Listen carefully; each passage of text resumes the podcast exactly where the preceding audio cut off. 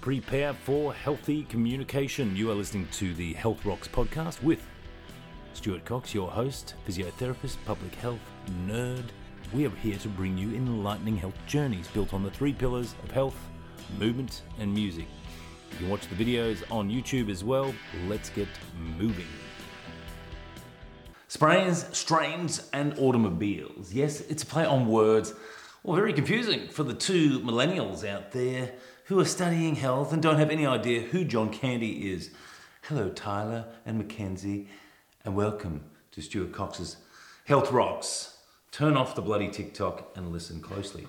Sprains and strains are two of the most common terms used when people say they've injured something, unless they want more sympathy, in which case they'll say they've trapped a nerve or slipped a disc, despite it being very unlikely. In fact, it's very difficult for most professionals to diagnose these things accurately, but that's for another episode. Focus. Sprains. Sprain is a tear in ligaments, which is the stuff that connects two bones together. That is, they make a joint. Not one of those joints. Remember the song? Thumb bone connects to the wrist bone.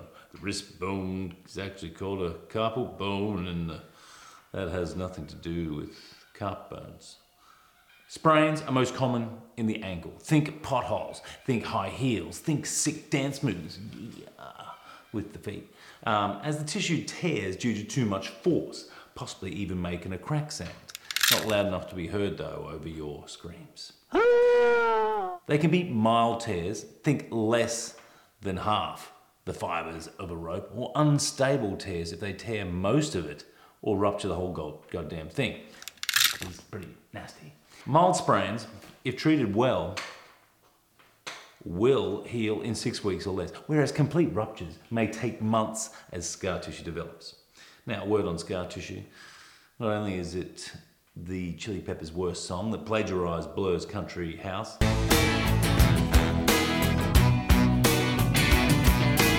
but also, scar tissue is structurally and functionally very different from what it was beforehand.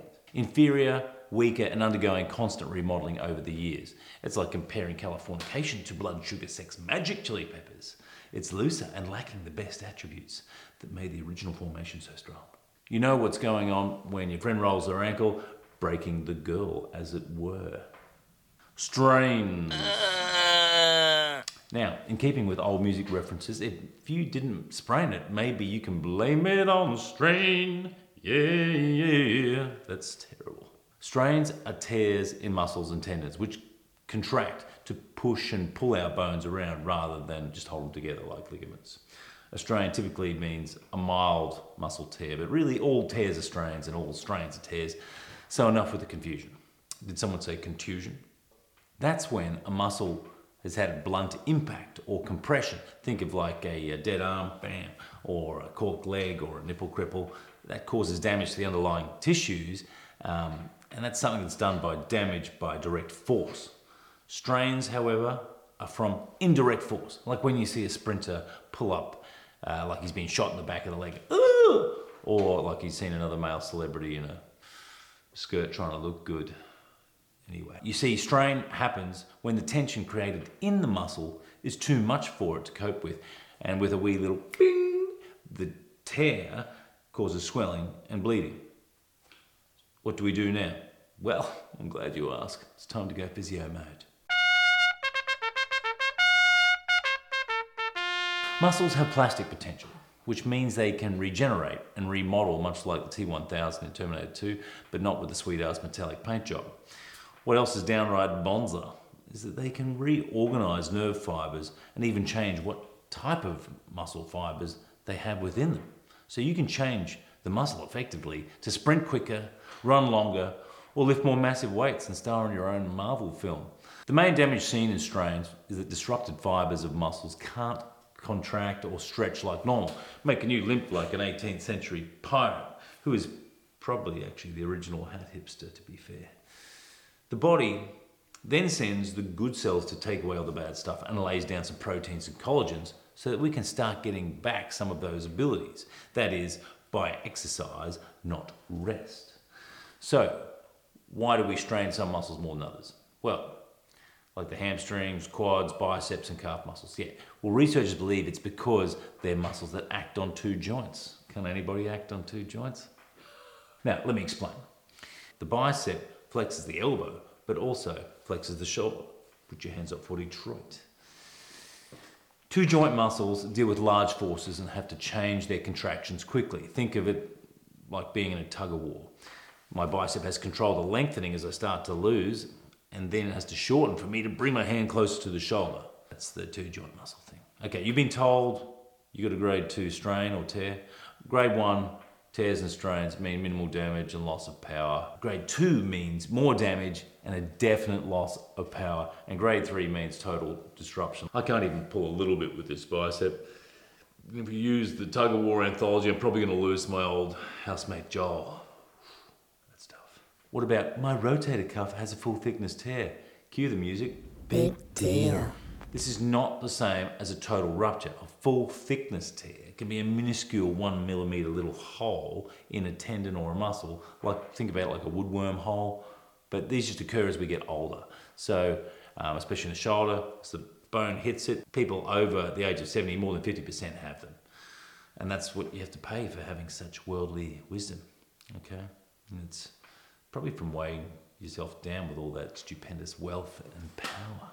I know there are two Gibbons out there saying, how do we know this happens? Well, fear not, curious minds, because we intentionally injured a bunch of animals in labs who look nothing like us. Uh, rabbits, rats, you know, these things. But they have muscles similar to ours in structure. So pay your respects to those vermin. Yes, I still believe they got the cheese, if that makes you feel better. Automobiles. Well, why the hell are we talking about automobiles? Well, aside from puns for film buffs, I've popped it in here since our bodies have similar complexity and synchronicity of systems, much like that of cars. Really? We exclude those electro thingies that have a range from about here to the end of your driveway, and they're made by that um, strange guy who looks like Michael Myers from, you know, what, isn't he from like, was it Halloween? Maybe. They'll be the first wave of the war against the machines, people, mark my words. And I'm fine with that, so long as someone leaves me with some scotch and a cyborg that looks a little bit like Alicia Vikander.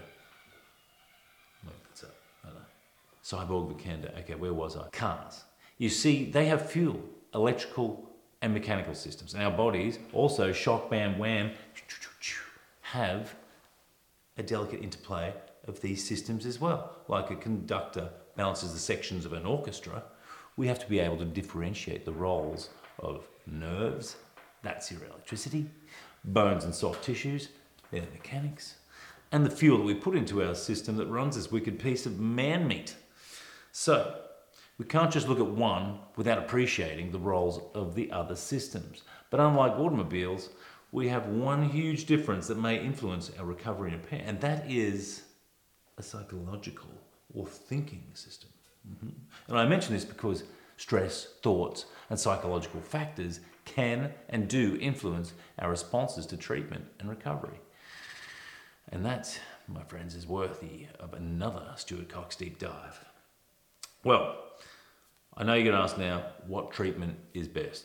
Well, again, this will get its own video full of bad jokes and strange terms, which I will get around to in between uh, patients who have broken themselves. So, just like, subscribe, comment below so YouTube can send you crappy ads and recommend you other videos that don't involve those Paul brothers or some Asian makeup chickie.